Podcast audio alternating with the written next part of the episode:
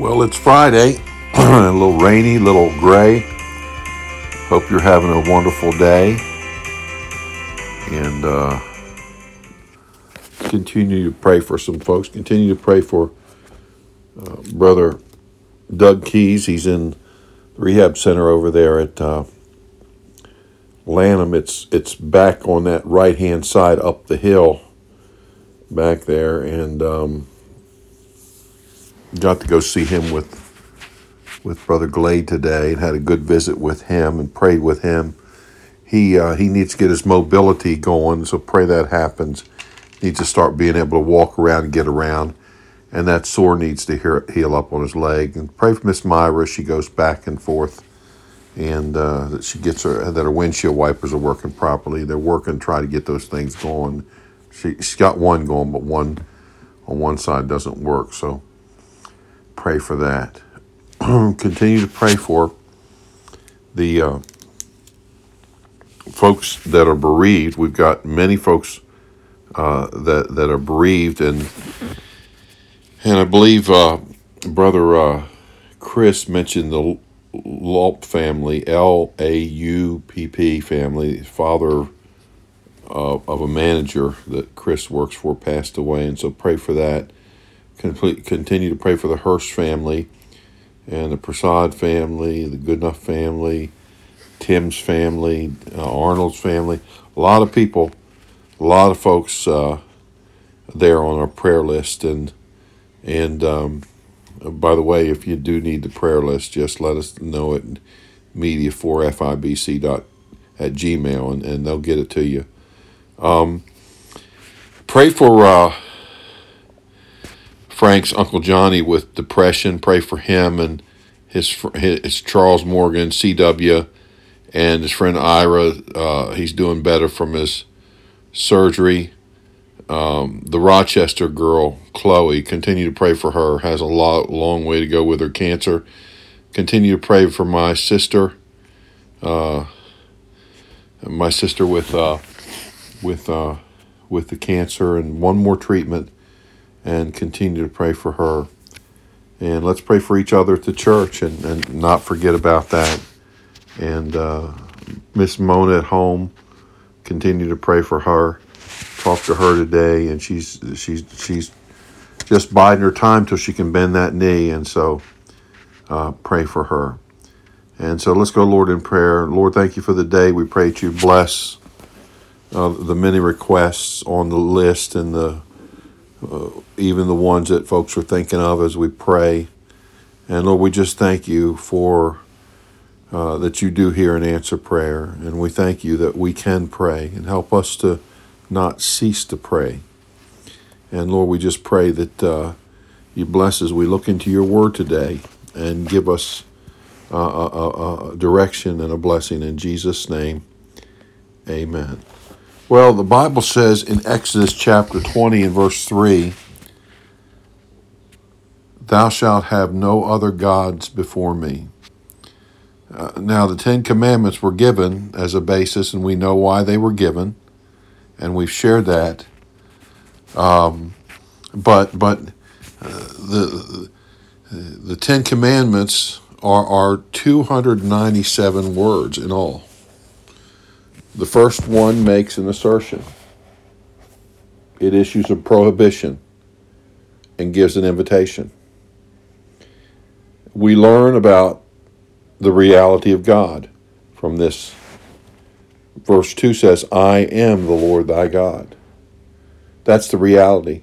He wants us to know who he is and and what kind of God he is. And he wants us to, this first commandment assumes the existence of God. Uh, it would do you a wonderful, wonderful uh, amount of good to, to uh, I want it'd be a wonderful study and give you a, a great amount of good to study the character of God and understand who he is. The first commandment assumes the existence of God and the Bible never the Bible never attempts to to to to prove the existence of God. As a matter of fact, Psalm 14:1 says, "The fool has said in his heart, there is no God."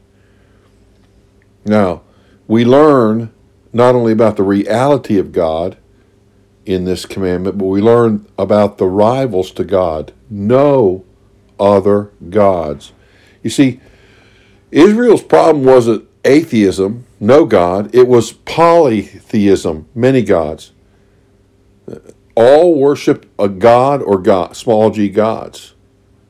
And we we as we as a human as humans are incurably religious. And these other gods are before me. To be loyal to any other God is to disobey this commandment money, possessions, pleasures. We cannot be disloyal to the one true God. And so there's the reality of God and there's the rivals to God. And then this command suggests the reverence for God. Thou shalt have, have. God says, if you will have no other gods, you can have me. Listen, I want to I want to tell you something practically as a brother in Christ to my brothers and sisters in Christ. Nothing should come between us and what God and God and what God wants us to do for Him that day, that hour, that instant. Nothing should be come between us and God. And, and, and it's a constant growing. It's a constant growing. And I'm going to continue to challenge you as your preacher from the Word of God. And I'm not going to challenge you to be like me. I'm going to challenge you to be like God, to be like Jesus. Thou shalt have no other gods before me. Is there anything between you and God right now? I suggest before we, you continue, you pause the recording and stop. And stop and get with God and then continue. Amen. Well, if you don't know the Lord Jesus Christ as personal Savior, your God is the devil. He's your father, John 8 44.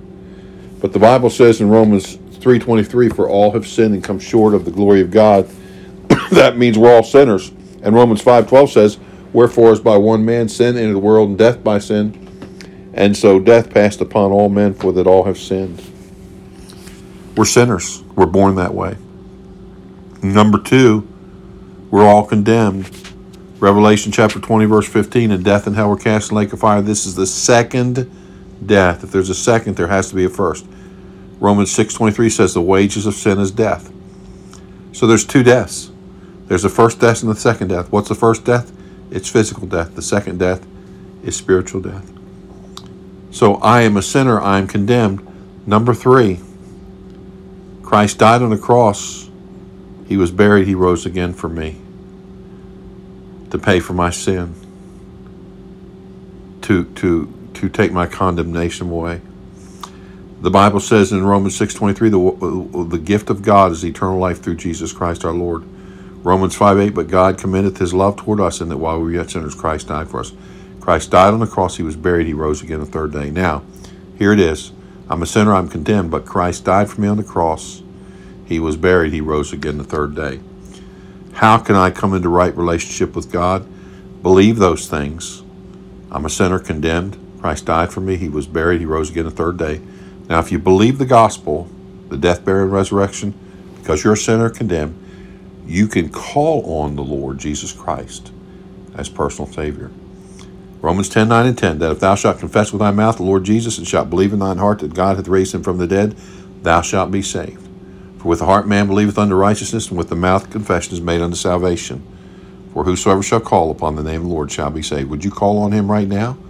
Bow your head right where you are and pray to God, believing, Dear Lord, I know I'm a sinner, and because of that sin, I'm condemned to hell. But you died for me on the cross. You were buried. You rose again the third day. I believe. Come into my heart and save me. In Jesus' name, amen. Well, if you prayed that prayer, welcome to God's family and let us know so we can help you with the next step. Amen. Father, help us to have no other God before you. Bless our evening, bless our uh, night. Give us a good rest. In Jesus' name, amen. God bless you and have a great evening.